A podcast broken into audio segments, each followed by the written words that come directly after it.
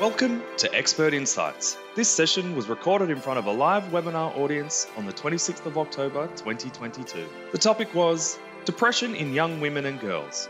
On the panel, we had Dr. Alexis Whitton, Research Fellow and Psychologist at the Black Dog Institute, Associate Professor Bronwyn Graham, Clinical Psychologist and Researcher at the University of New South Wales, and Michaela, our lived experience representative. Chairing the session was Dr. Carol Newell and Dr. Sarah Barker. Hi, everyone. Welcome to our podcast tonight on depression in young women and girls. I'm Carol Newell, um, and I'll be moderating tonight's session. Before we get started, I want to give my acknowledgement of country. Um, the Black Dog Institute would like to acknowledge the Aboriginal and Torres Strait Islander people as Australia's first people and traditional custodians. We value their cultures, identities, and continuing connection to country, waters, kin, and community. We want to pay our respects to elders past, present, and emerging, and we're committed to making a positive contribution to the mental health and well-being of Aboriginal and Torres Strait Islander people across Australia. So welcome everybody to Expert Insights for Health Professionals. So let me introduce to you our panel members tonight. So we've got Dr. Alexis Wheaton, Associate Professor Bronwyn Graham, Michaela, who's our lived experience representative. We've also got an extra guest tonight. I'm so happy to introduce to you Dr. Sarah Barker. Sarah Barker is joining our panel because she's taking over the podcast um, soon. So she's going to do one this year and she's going to be taking it over for 2023. And I'm so delighted to be able to hand um, this job over to Sarah. So um, welcome you, to Sarah. She's going to co-host. You. She's going to co-host tonight. So you will hear from Sarah tonight as well. Thank you very much, Carol. And welcome everyone. Um, first question I'd love for everyone to just introduce yourself and tell me a little bit about your background expertise on this particular topic. Shall we start with Michaela? Michaela, I'd love to start with you. Um, hi, everyone. Thanks for having me on here tonight. Um, I guess, yeah, today I'm bringing a lived experience perspective to you um, to talk about my own experience with mental health um, and having various conditions. Um, I also work in mental health as well. So I've studied a graduate diploma in counselling and I currently work as a mental health support worker um, and will actually be soon working in a new role um, doing some intake and wellbeing support. So it's pretty exciting. Welcome, Michaela. Thanks for that. We might move to um, Bronwyn. Bronwyn, can you introduce yourself? Absolutely. Thanks, Carol. Thanks for having me tonight. Uh, so, yes, my name's Bronwyn Graham. I'm an associate professor at the University of New South Wales. Uh, so, I do research predominantly on anxiety disorders, and I take a translational approach. So, I look at the biological and psychological factors that contribute to the experience of fear and anxiety and the key research question that I focus on is what makes females more vulnerable to these conditions than males, um, particularly focusing on the role of fluctuations in sex hormones across the lifespan. I'm also a clinical psychologist. Thanks, Bronwyn. Alexis, what about you? Yeah, thanks so much for having me uh, on the podcast, Carol. So, my name's uh, Alexis Whitton. I'm a research fellow and psychologist at the Black Dog Institute. Um, and my primary uh, area of research is really understanding how we can better personalize treatment for depression. Um, so, we know that treatments work well for some people and not for others, but for conditions like depression, we really don't understand why.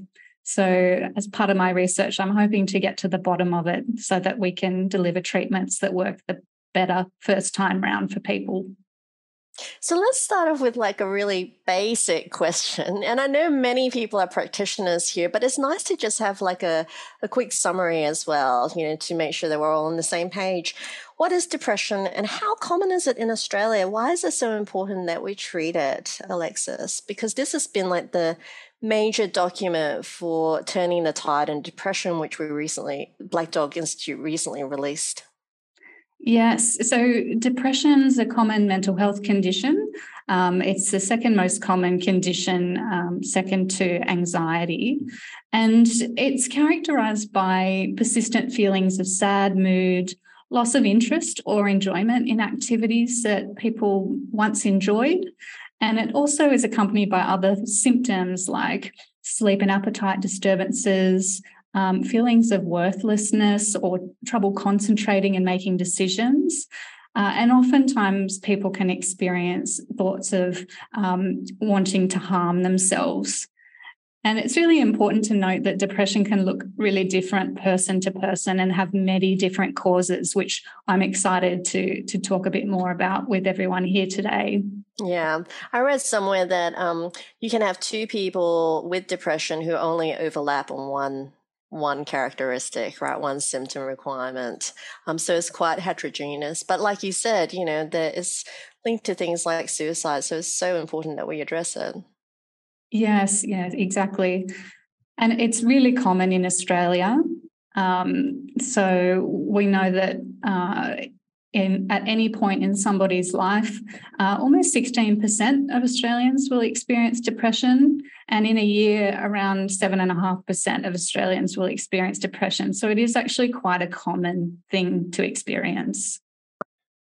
What about anxiety? Um, Bronwyn, this is like your major focus. And I know that this, you know, podcast is on depression, but anxiety goes kind of hand in hand with depression, right? Yeah. Tell us a little bit about anxiety and how are the two linked?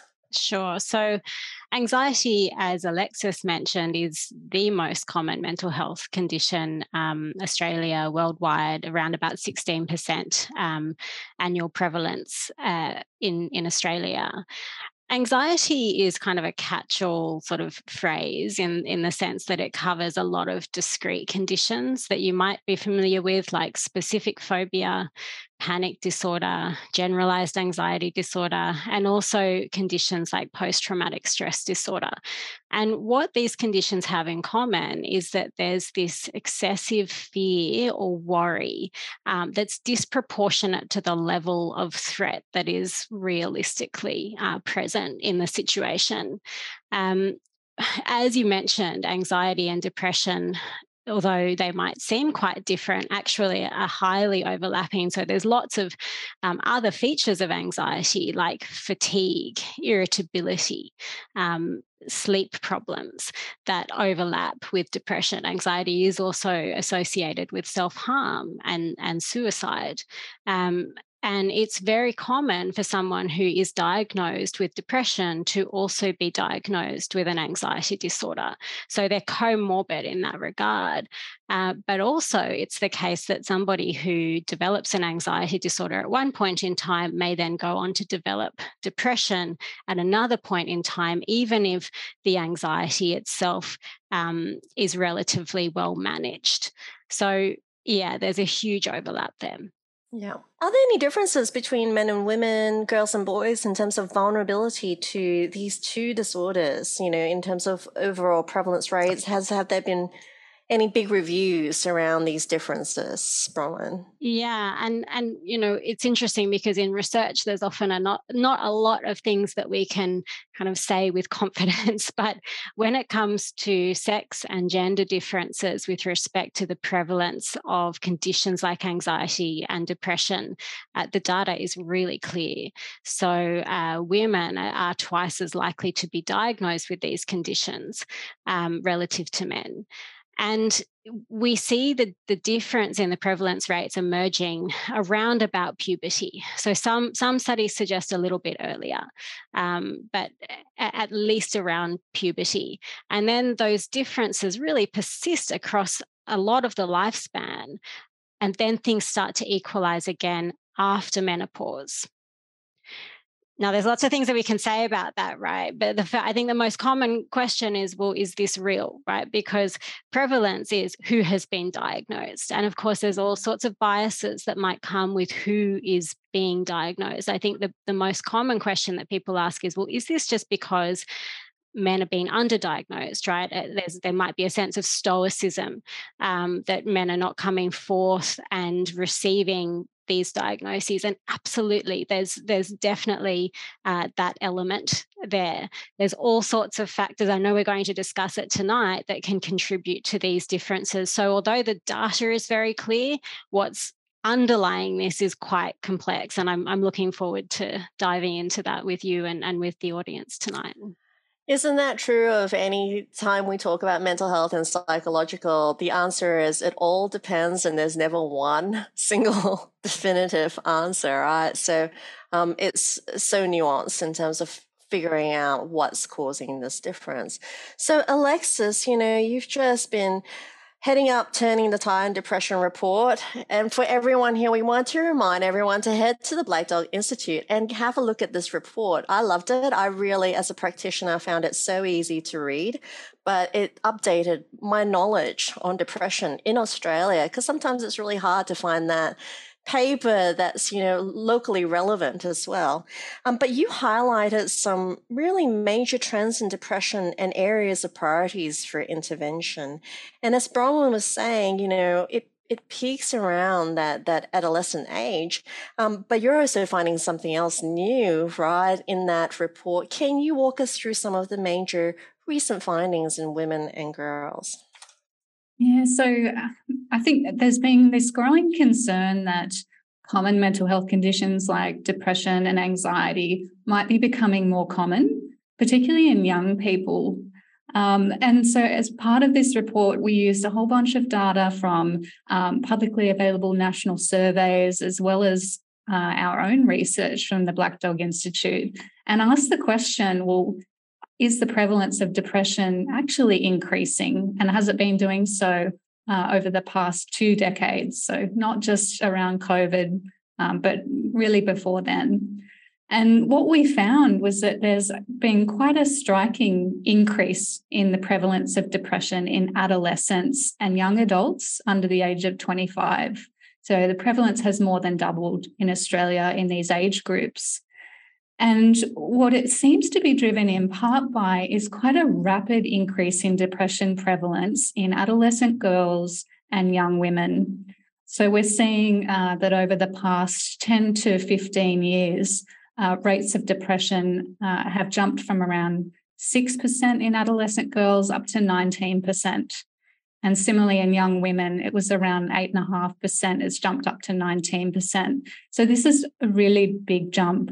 It has increased as well in adolescent boys and young men, but not quite to the same extent. Um, as part of the report, we also looked at uh, First Nations mental health as well. And we saw that this pattern was exacerbated even more so in young First Nations adolescent girls and women. And I guess to a point that Bronwyn made uh, earlier about uh, how prevalence is, is calculated and, and what it means. So we thought, well, is this a genuine increase in depression prevalence, or does it just reflect a greater willingness in some uh, groups of the population to disclose mental ill health?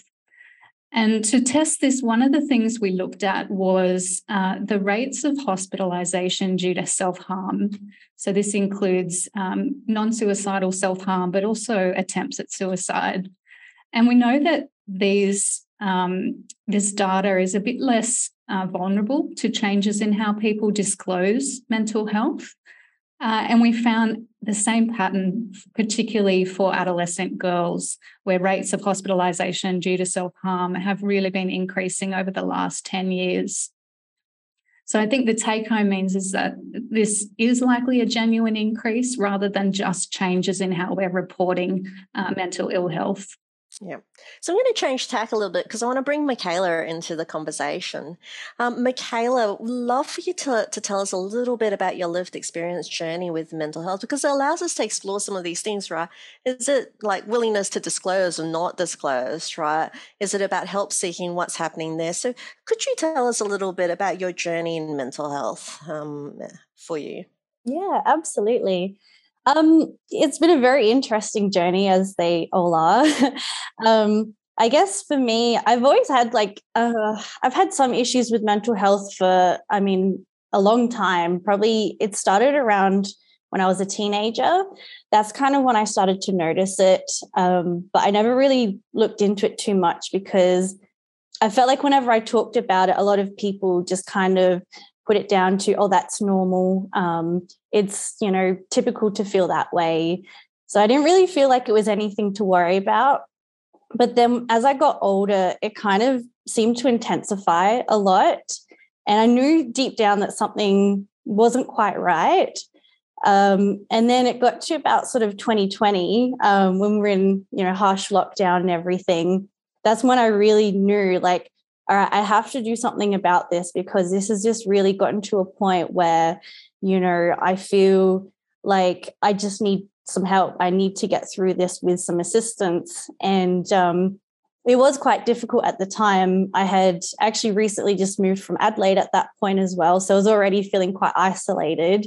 Then we were in a lockdown.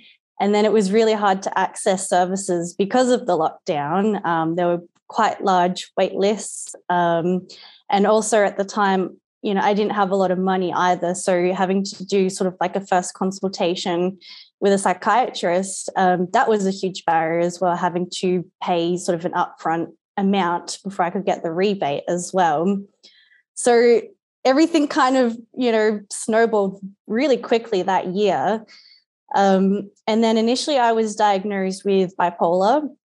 Uh, I am sort of in the process of being re-diagnosed um, as having ADHD instead, um, as well as sort of BBT, uh, BPD traits, uh, as well as uh, CPTSD as well. So, what I've kind of learned from this journey is that it's not actually about the label that's attached to what I'm feeling. It's about sort of understanding how I sort of function, you know, mentally, what sort of things help me to get by. And I guess just sort of how I can really find ways to reach my my best potential um, and then i think because of this experience as well it really sort of motivated me to enter the mental health field as a professional as well rather than just a consumer because I had experienced firsthand like a lot of different barriers and a lot of different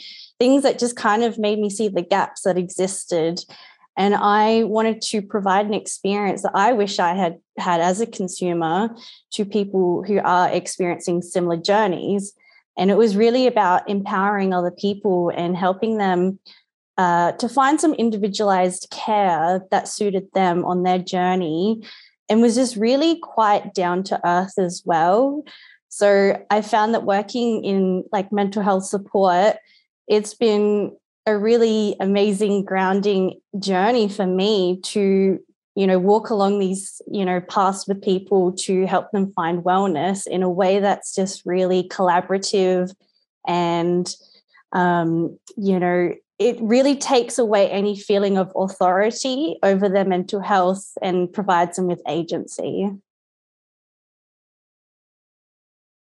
yeah thank you yeah, it does. And Michaela, you point to something really important here, right? Um, you know, one of the when we're talking about prevalence rate, we did ask the question, you know, are women more willing to disclose or more willing to report it? And you were willing to report it, but you were dismissed as, you know, potentially like it's actually normal for girls to feel this way, right? It's actually mm-hmm. like just a phase that you're going through. Did you have any other experiences of barriers that was sort of uniquely associated with being like a woman or a girl um, that made it hard for you to get that support? Yeah, I think it's such a good point. Honestly, I feel like as women, there is sort of that attitude of, you know, it's normal to have fluctuations in hormones and therefore fluctuations in mood. And I feel that, you know, that is really a huge barrier in itself into, you know, seeking help with these sorts of things. Um, I found even just sort of the stigma that exists around mental health is also really, you know, quite difficult because, you know, when you suspect that you might have, you know, a mental health condition, there's that fear of, I guess, how people perceive you as well. Um, I know initially when I was diagnosed with bipolar, talking about that with other people around me, such as family and friends, there was a real lack of understanding as to what that meant. And sometimes even it felt like you know particularly with fam family um, there was like a fear almost of you know what does this mean? You know should we be concerned about you? What do we do?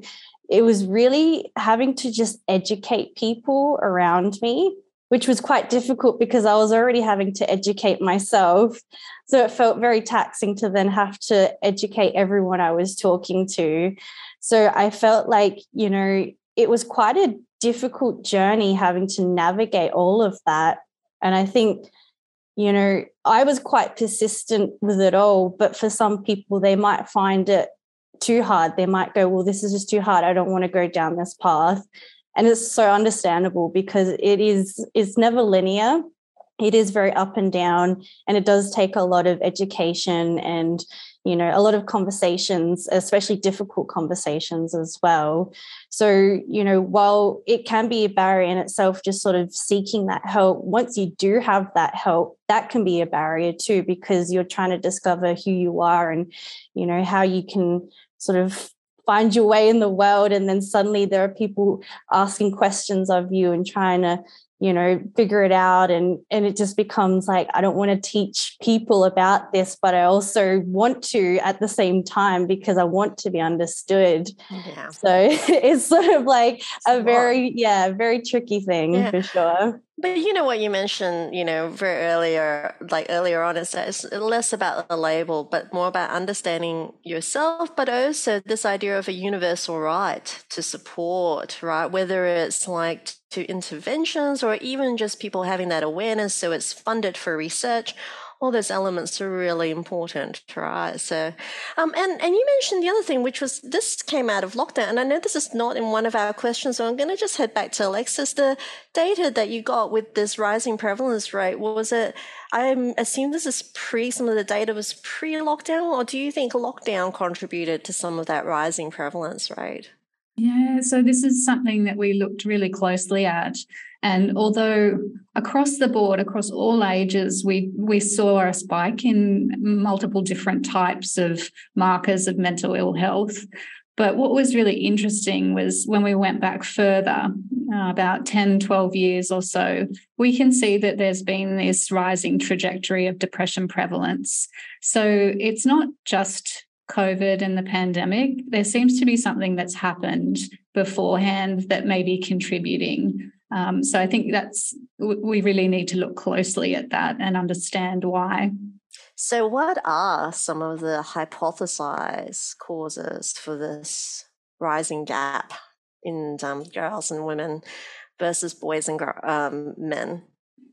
So, one of the questions we asked when we were presented with this data that, that showed um, that over the last 10 years, depression has been rising, we said, well, you know, what is it about how adolescence and young adulthood uh, that has changed that could be contributing? Are there risk factors for depression that seem to be increasing? And when we looked at young adults, um, particularly young women, this is a time of life where many people are leaving their support networks, moving out of home, entering the workforce, and potentially trying to become financially stable and independent for their first time. And over this similar period of time, we've seen quite uh, a substantial change in levels of financial strain in young people. So there's been a relatively slow or even lack of wage growth in this uh, young cohort. And this generation is predicted to be the first not to experience income gains relative to the generation prior. So that's a really big thing. Um, we also know that uh, the pathways from schooling to work are becoming much more complex and uncertain.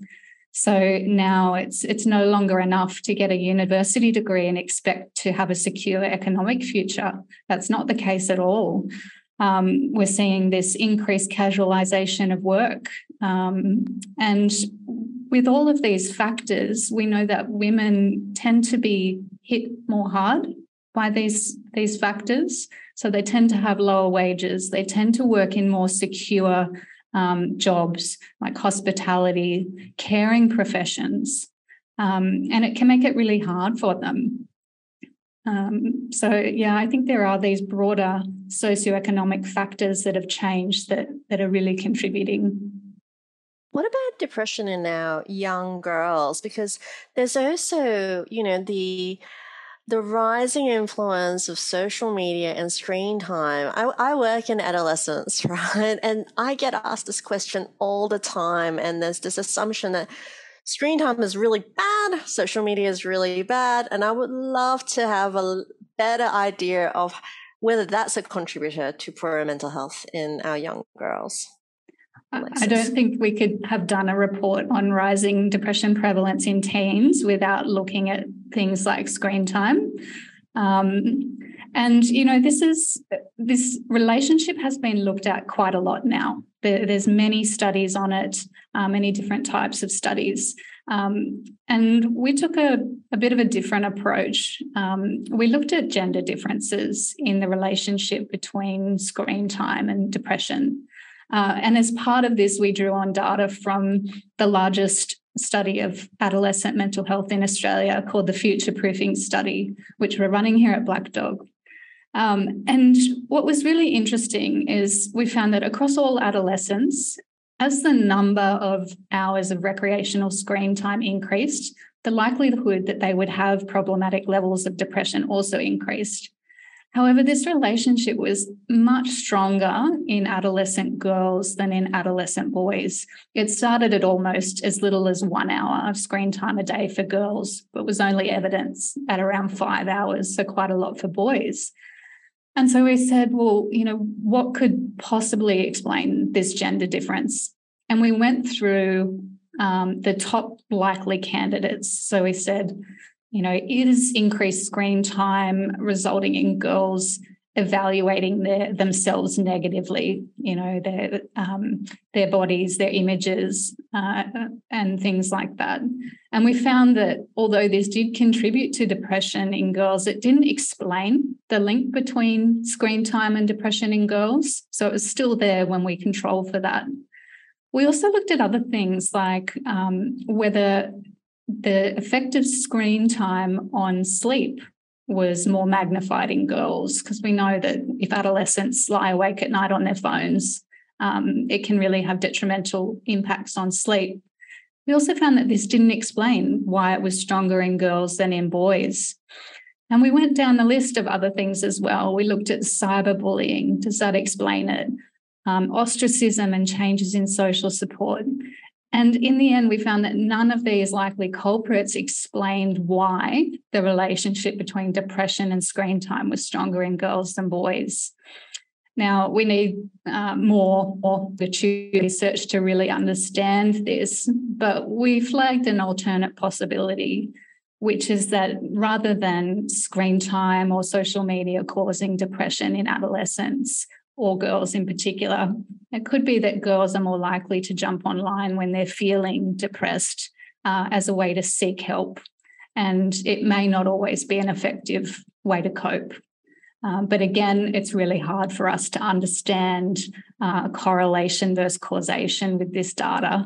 Um, so we'll be looking at, at it in the follow up uh, phases to this study. That is a really interesting hypothesis. Bronwyn, did you want to say something? I, I, was just going to say there's actually quite a nice alignment with what you're finding there, Alexis, and some of the data that looks at when you, uh, because let me back up a little, one of the theories as to why uh, females tend to experience greater rates of PTSD as opposed to males is that uh, they're exposed to different types of trauma. Now, that's absolutely the case, right? We, we know that there is solid data for that, but we can also take data where we know that females and males have been exposed to the same kind of trauma. And we find that even then, you, you still see uh, this this prevalence disparity uh, where females are developing PTSD at higher rates than males. So the alignment that I see there is that the situation is the same right? The screen time is the same. The content is is the same. But what might be different is the way that uh, boys and girls are reacting to that. Um, maybe the way that they're thinking about it afterwards, or what they do with their behavior afterwards. Uh, are they dwelling on the content afterwards, right? So, all of those kind of hidden processes that we know are so important to how we ultimately end up feeling. And there's a lot of data that suggests that things like thinking styles, so, you know, do, do you do you think repetitively negatively? Do you worry? Those sorts of things really do seem to differ between males and females. Why that happens, we don't know. It's probably got a lot to do with early social conditioning processes that happen early in life rather than being some innate biological difference. Um, but I, I, wonder if there there's a possibility for that as as a mechanism. Yeah, it's interesting, isn't it? Because you're talking about like, are they using um, you know, unhealthy coping mechanism thereafter that could worsen. It didn't cause it necessarily. Um, and that just suggests that there's such a nuanced approach to how we think about each factor that may be a contributor or consequence, right, of, of um, mental health conditions. So, Bron, got a good question for you here. We're talking about puberty in girls. So obviously we've got to talk a little bit about biological factors such as sex hormones could they account for some differences um, for females? Um, can they account for some of these differences that we're seeing as well? Yeah, so I'm going to be a bit sneaky with my response to this question I, because I, I, want to I want to preface it by saying that you know, I don't know why this difference exists, and my my strong suspicion is that if we were able to scrub out all of the social differences, right, in terms of status in society, the types of stresses that um, people of different genders are exposed to. I don't think that there'd be much left. I think that that we would see fairly equal rates. But, and here's the big thing, that doesn't mean that biology isn't playing a role in different ways, not necessarily creating opportunities to make people more vulnerable, impacting the way that these kinds of conditions emerge and progress. So, we have very good data that shows that risk for anxiety and depression increases during times of hormonal flux in females, biological females. So, this is the onset of puberty. This is across the menstrual cycle. So we know that females experience greater uh, levels of depression, risk of suicide, uh, anxiety during that time when hormones, sex hormones, are at their peak and starting to drop. So, that really kind of rapid transition right before the onset of menstruation, that's a very consistent finding across different conditions. It's not for everybody, it is a subset of people. Um, so, like with everything to do with mental health, um, there are individual differences, but we know that that is a phenomenon.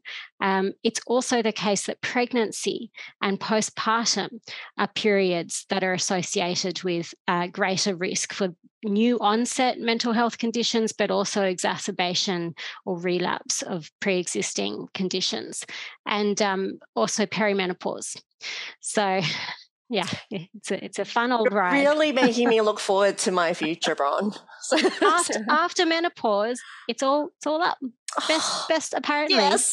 and it's interesting to me, Bronwyn, that each of those um, kind of like times of hormonal transition are also associated with big social transition as well. There's mm-hmm. huge leaps that of a person course. has to make at those times. So it's actually very dual. There are lots of forks kind of yes. um yeah, interesting. And I'm so glad that you raised that, Sarah, because that it, it muddies the waters, doesn't it? Does. it? Because you could say, look, but but these times are highly stressed, they're highly emotionally charged mm-hmm. times in people's mm-hmm. lives. So that's where the non human animal research comes into it. And we actually ah. see the same patterns in rats. Wow. Right.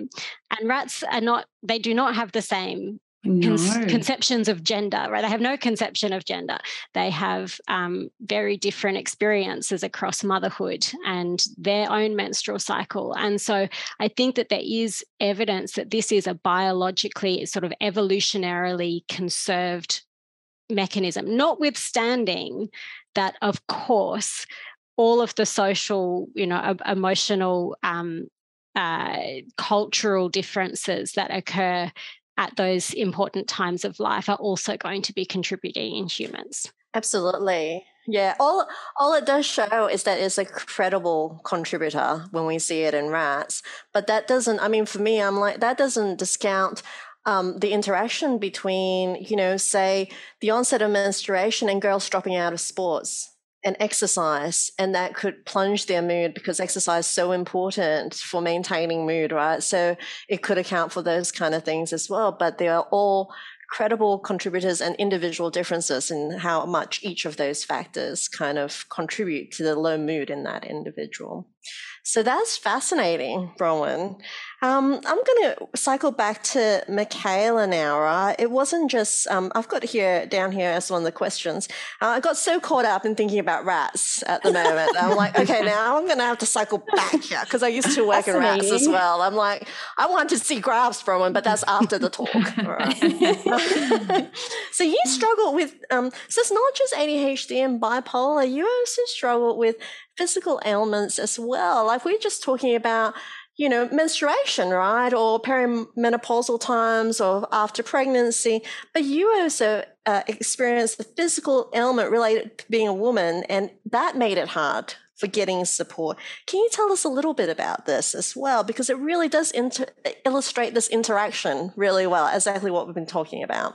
Yeah, absolutely. Um, you know, because obviously I don't have enough uh, struggles going on. I also have endometriosis as well, which uh, you would know is actually relatively uh, common amongst women. And it is really quite um, a struggle in the sense that a lot of women who do have endometriosis uh, do not get diagnosed for a very long time as well. And it's again related to that idea of, you know, um, being perceived of oh this is normal you know we're supposed to have cramps we're supposed to feel pain every month. But again um, you know you have to kind of listen to your body and have that agency to say no something is not right. Um, so yeah that was definitely part of my experience. Um, and having you know to go through i guess all of the the physical pain um, having surgery all of that that comes with endometriosis that did impact my mental health as well. I would say um, you know especially when it came to body image uh, which again is an, a pretty common struggle amongst women who have endometriosis is that it affects how they view their body because when you're in constant pain um, you know that connection to yourself is really quite disrupted. Um, and I, I, also found just you know because it comes for me personally anyways um, it comes with you know experiencing a lot of bloating and things like that that sort of affected how i perceived my image as well. Um, so i think endometriosis is just really again one of those struggles as a woman where you have to you know really argue a lot, which is quite difficult. Um, for me on my journey, it was this thing of, you know, I knew something wasn't right. When I saw the doctor, they kind of passed it off for a long time. And I had to really put my foot down and say, no, I think this is what it is, and I'm going to look into it. And I had to see several doctors before I could get a referral. And the only reason I did get referred was because I had, you know, in sort of a, an offhanded kind of conversational way mention, oh, well, you know, my mom's got it, my sister's got it. And then suddenly one of the doctors said, hey, actually, there's a link here. Yeah, let's take this seriously and look into it. And then sure enough, I had it when, you know, um, we looked into it via surgery. So, yeah it's it's really it's quite difficult um, but you know now that i've sort of caught on to it you know i've been able to manage it a lot better but it's just that that idea of you know again, we shouldn't have to, you know, go through this long journey of diagnosis. It should be a lot more focused on, you know, if we believe something isn't right, we should be listened to.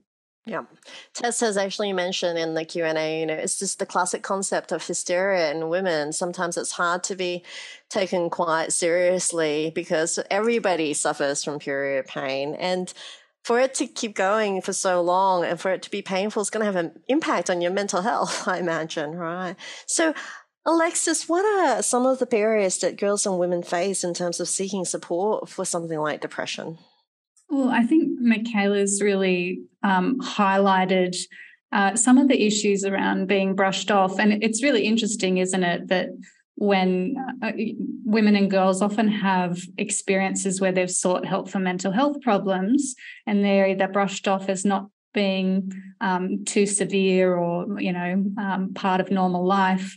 And then when they seek help for physical health problems, they're often attributed to uh, things like anxiety so there's a lot of uh, experiences that women have where they go to seek help for physical or mental health problems and they're dismissed. Um, so I think that's one one potential barrier. Um, if we're looking at some of the other, I guess, practical barriers, um, mental health treatment can be really expensive. Uh, and as we know from this report, um, that we we looked at um, the financial situation, and many women can't afford uh, 12 sessions of therapy. Many women don't have um, that financial buffer uh, to allow them to seek the support they need. I think there can also be some concerns um, around what the implications of seeking support could be. Um, so we know that uh, there can be a fear of for example, losing custody of children uh, if you seek help and you're deemed to be unfit as a mother. So that's a really big concern that some women face. Um, and then when we talk to women who've experienced, uh, for example, inpatient treatment, um, that can often be quite a traumatic experience, um, particularly if they're on mixed gender wards, if they've had a history of trauma, um, and they've got you know um, staff exerting power over them. That can be quite a distressing situation. Uh, so there are a myriad of factors, um, but it, it, can be really hard uh, for women to seek support when they need it. Yep.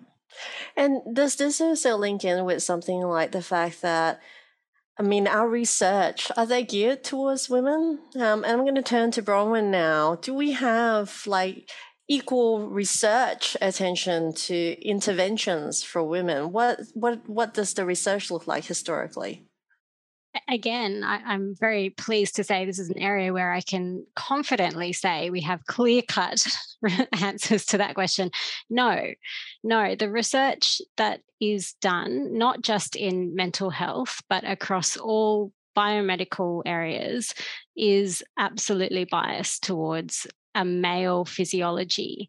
Um, so we we do research obviously in humans we also do research in non-human animal populations particularly when we're looking at things like pharmacological interventions um, and over 90% of the work in those non-human animal populations is done in males um, and in humans although most studies do include uh, male and female participants, sex and gender analysis is very, very rarely done. So when we're looking at the data, we don't know did, did these data come from male or female? What, what was the gender of these uh, participants? And so what this means is that we can't identify going back to a point that Alexis raised very early on in the podcast, for whom are these treatments working? Is there any moderating effect of sex or gender? Um, you know, for a long time, women of childbearing age were excluded from research. I'm talking up until the 90s. So, a lot of the treatments that we receive today have been validated, tested, demonstrated to be both safe and effective predominantly in males. Why so, are researchers so scared of us, Bronwyn? Well, there's a couple of reasons. So, what one goes back to that childbearing age factor, which is that there is a concern that if someone has the capacity to be pregnant, that they could participate in a trial. And this is particularly for for biomedical research, and uh, uh, you know unintentionally harm a, a developing baby. Um, there's, a, I think, a fairly enduring belief that um, males and females are not that different aside from reproductive functioning, um, or that any uh, sex difference in prevalence of health conditions is purely due to social factors. Um, now, that could be true. That's a thing. That could be true, but that doesn't mean that the same treatments are going to work equally effective, effectively in, in males and females because of biological differences. And then the biggest reason is the pesky menstrual cycle. It's it, there is this idea that it creates variability in data, which means that when you collect data from female participants, the data will be noisy. It'll be harder to tell whether some effect is um, is is happening, right? So you know, let's say a, a drug, whether that drug is is being effective, um, because of the added variability that the menstrual cycle brings, and that that bias is both in human research and in uh, non-human animal research. Wow. So things are very skewed then. Gosh. It's a big problem. Yeah. So we're too similar, we can't be included. We're too dissimilar, we can't be included. Can't win here, Bron. yeah, those two ideas just don't fit together, do they? Right? No. Because if, if the menstrual cycle is having such a big impact, then of course that says that there are meaningful differences. Mm. And it all just leads to like one outcome, which is the neglect of women in research yeah. and appropriate interventions. Yeah. Um, and, and yeah. some countries have taken steps, significant steps to correct this bias. So, like America, um, the NIH has in- introduced that you need to um, include sex as a biological variable in, in your uh, proposals to get grant funding to do research we don't have anything like that in Australia, right? We don't have any mandates requiring us to um, to have equal sexes, um, to to analyze the data, um, report the data separately for for different sexes or gender. Yeah. So if you want to start a petition, I'd be ready to sign it now. So that'd be really good. Yeah, and considering the diversity of gender too, you know, that like, yeah, there would be other groups too that don't fit into male or female categories. Yeah, um, they. That yeah are being missed out on too. Mm. It's a really inter- interesting question on that that I might um, um, shoot off to Alexis for this one. Um, were there any non-binary adolescents accounted for, and where does this sit in terms of the differences you were seeing for depression? Yeah, so we actually looked at uh, in the adolescent group we looked at adolescents who identified uh, as sexuality diverse uh, and or as gender diverse. And what was really interesting and quite sobering is that the prevalence of depression was uh, almost double that of what we saw in uh, heterosexual females. Um, so there's almost this compounding impact or, or pattern that we're seeing where um, uh, young people who are identifying as, as sexuality or gender diverse are experiencing even higher rates of mental ill health. And again, um, you know, I think there's this big question here that we often try to talk about is it biology? Is it the environment?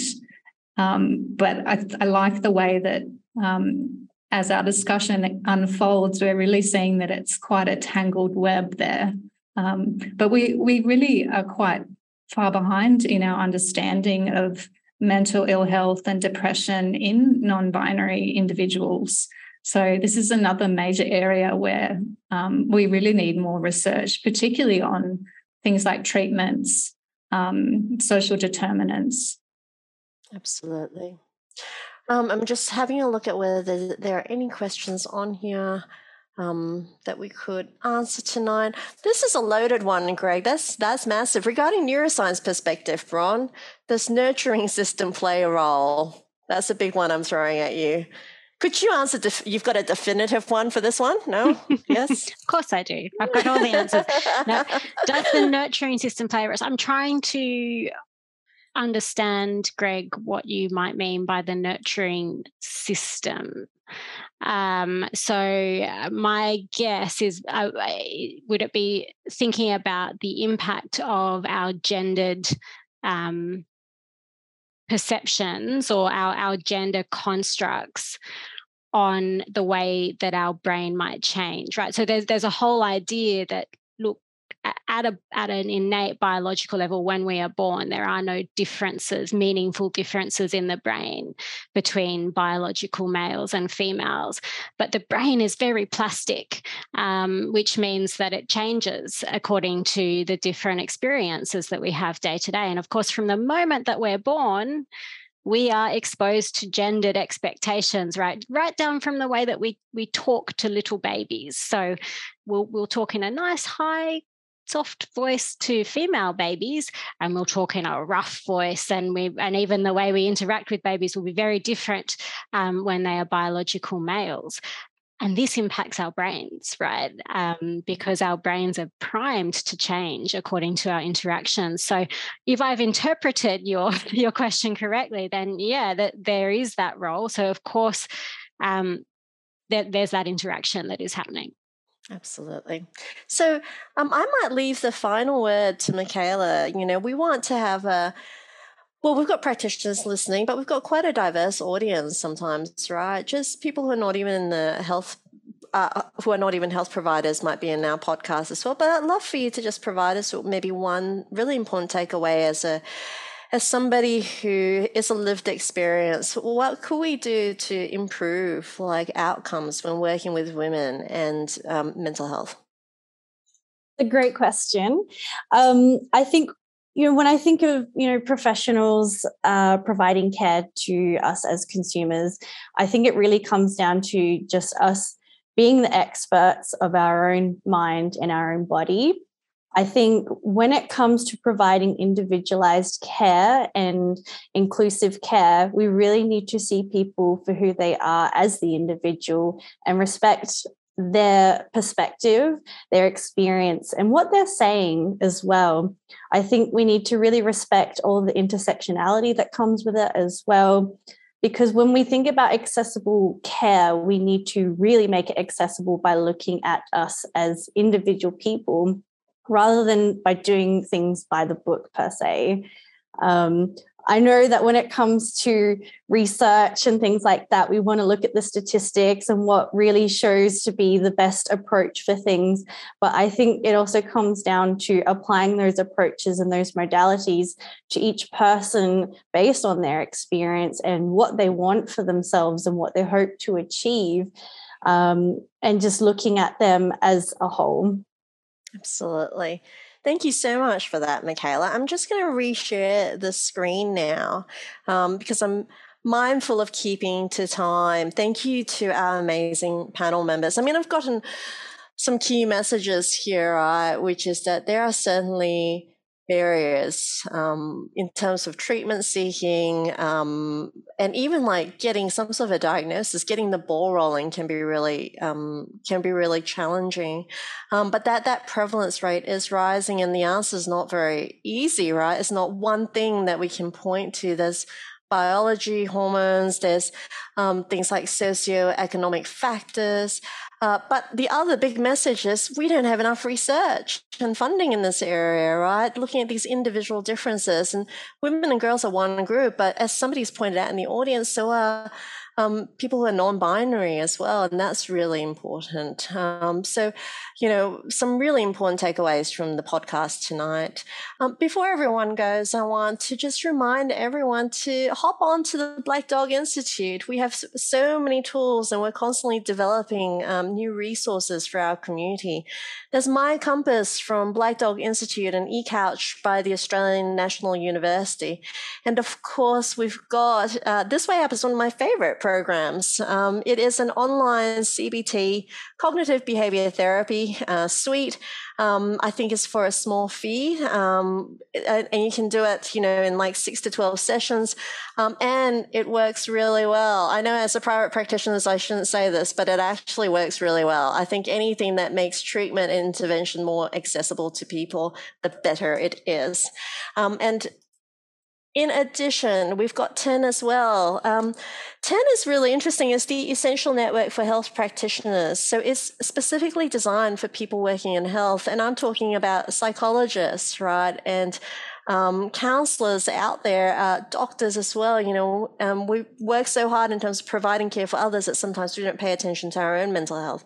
And so TEN offers self-guided mental health screening, evidence-based tools, peer support, digital mental health programs please check us out. If you just put in the Essential Network, Black Dog Institute, um, you'll be able to find us. Hopefully, Helen's already on top of that and chat box as well.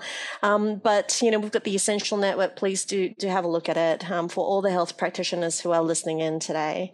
Do connect with us. We will have um, future webinars and podcasts. Now, reminder that the next podcast is going to be hosted by the amazing Sarah Barker. Sarah, do, have we decided on a topic? Because we usually I, well, I think we have. I think we're actually looking at mental health professionals and burnout. Oh. Um, so yeah, so we're we're firming it up, but that's what and and not so much so burnout, but also what we can do as we go into 2023 to yeah, really protect ourselves and um, set us up for a good year because it has been a challenging uh, few past few years, really cumulative. So yeah, so really interesting research that we're looking at um, to speak about there, as well as um, yeah, some of the helpful practical things we can do to um, look after ourselves and keep longevity um, in our in our practice and excellent practice too. That's a lovely podcast to end the year on. I'm handing yeah. over the, the mantle to you, which is just my headphones. I'm just handing it to you now. thank you, Carol. And thank you for all your years of wonderful podcasts. I have so enjoyed listening to you. You're um, amazing, um, yeah, moderator, and they're big shoes to fill. So I, um, yeah, thank you. You've done a beautiful job. It's been a pleasure. And thank you to our amazing panel members tonight. Mm. Thank you, Bronwyn, Alexis, and Michaela. I don't know if you've seen chat, but uh, so many words of praise uh, for you tonight in sharing your experience because we know that you know it takes a lot of courage to be able to share that experience so thank you so much we loved your story tonight thank you everyone and good night